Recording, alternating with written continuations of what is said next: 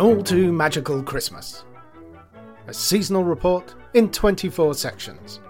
Written by Tobias Sturt and read by John Millington.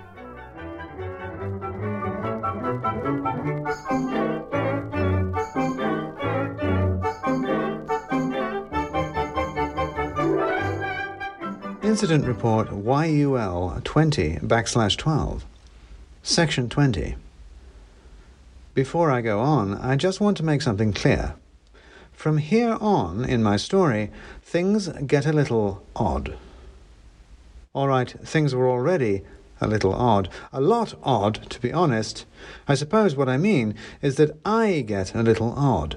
From this point on, my memory gets hazy, and my motives and decisions even hazier, even crazier.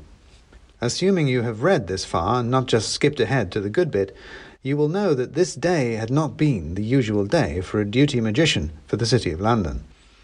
The usual day does not involve mouse armies and wild hunts, enchanted toy shops and goblin markets. It does not involve having your wand stolen by a goose, all your spells stopping working, and the city filling with wild and uncontrollable magic. You might begin to wonder whether the stress was getting the better of me. Perhaps I was starting to crack. I will frankly admit it had been trying, to say the least. It had been trying, bewildering, infuriating, and very, very tiring. But it wasn't that making me crazy. It was him. Now, I'm sure by the time that this report reaches you, the Ministry of Workings will have dangled from it copious explanatory footnotes and appendices, debating this and positing that, questioning assertions and asserting questions, trawling through tradition and fossicking in folklore. They will have opinions about who or what the old magic might have plucked forth to sit down in the middle of the city that night. But for the sake of this report, that man, the man sitting on the London stone in the middle of the Guildhall courtyard, the huge man with the big white beard and the big hairy chest and the big toothy grin, that man, I'm just going to call him Father Christmas. It's the only way I can think to describe him, to make you do all the work.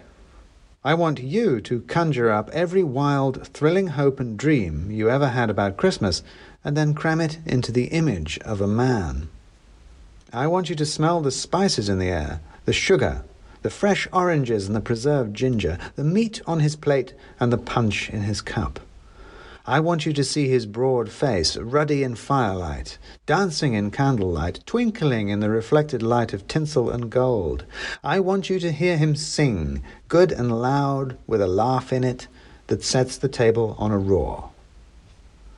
But I want you to sense how, in the sweetness of cinnamon, there is also the sharpness of cloves. See how the shadows dance too. Hear how the laughter descends into a deep bass merriment enfolding and comforting, a serious happiness. How the voices join together now in a choir, wide and clear and sonorous. How at the heart of the jollity there is a profound mystery. The high darkness of church gables in a carol service, the quiet stillness of a snowbound forest, the whisper of the northern lights over the lonely stones on a midnight island. See the ranks of children seated at the tables, bent around him, leaning forwards, all eager and enthralled, and at the centre of it, him, like a weight had been sat down on reality, bending it all out of shape. Christmas, and him, the father of it all, sitting on the London stone. Oh, I wish it to be noted that, swept up in the glory of it all, I did not neglect my duty, for I have not yet, to my certain knowledge, to this very day, stopped being an idiot.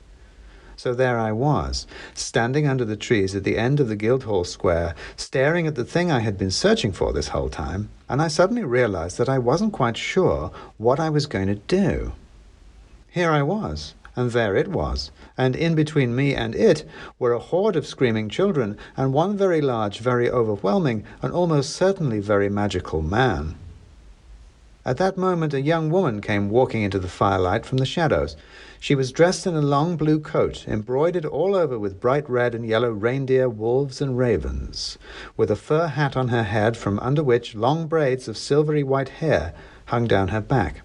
She walked with an odd step, a kind of rolling limp, and looking down, I realized that it was because she had one foot significantly larger than the other. Silence! she called out, and despite all the hubbub and music, her voice cut through all of it, clear and strong. Silence for the pudding.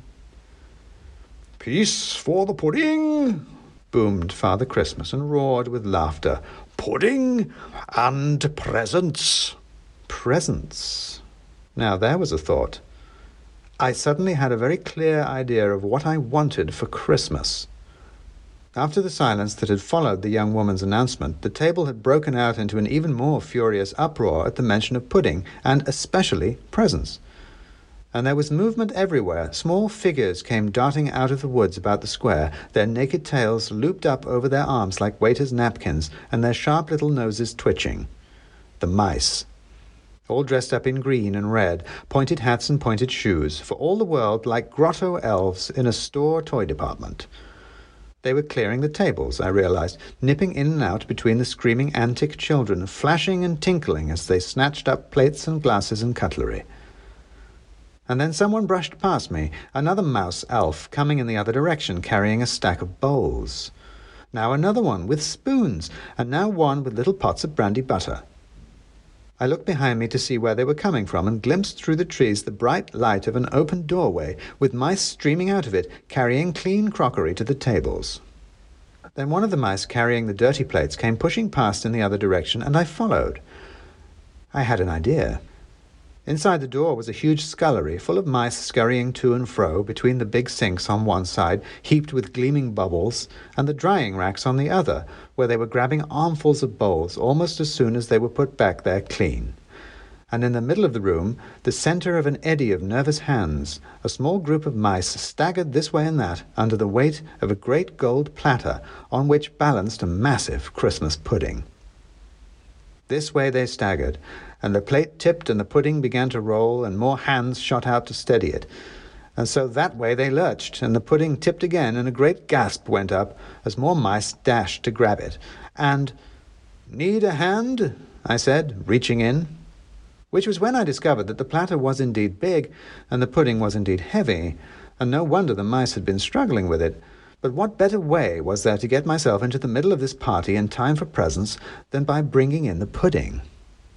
So I hoisted it as high as I could and took an unsteady step forward, an agitated gaggle of mice bunching around me and getting underfoot as I staggered to the door and stumbled forwards into the forest. Which was when the pudding opened his black, shiny currants of eyes, and in a voice sozzled with brandy, said, Oh, this is a fun ride. Where are we going?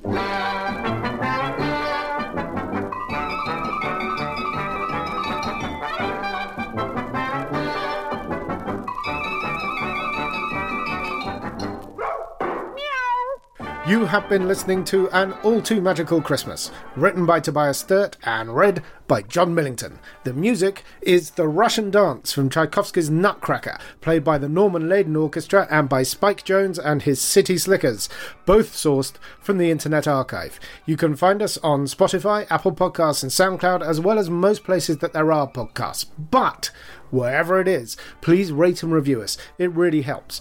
We also now have a YouTube channel. Just search YouTube for Tales from Ruritania or follow the link in the show notes for more seasonal stories and videos.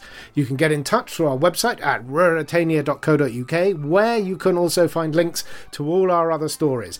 And tune in next episode for another exciting update from your hardworking government wizard.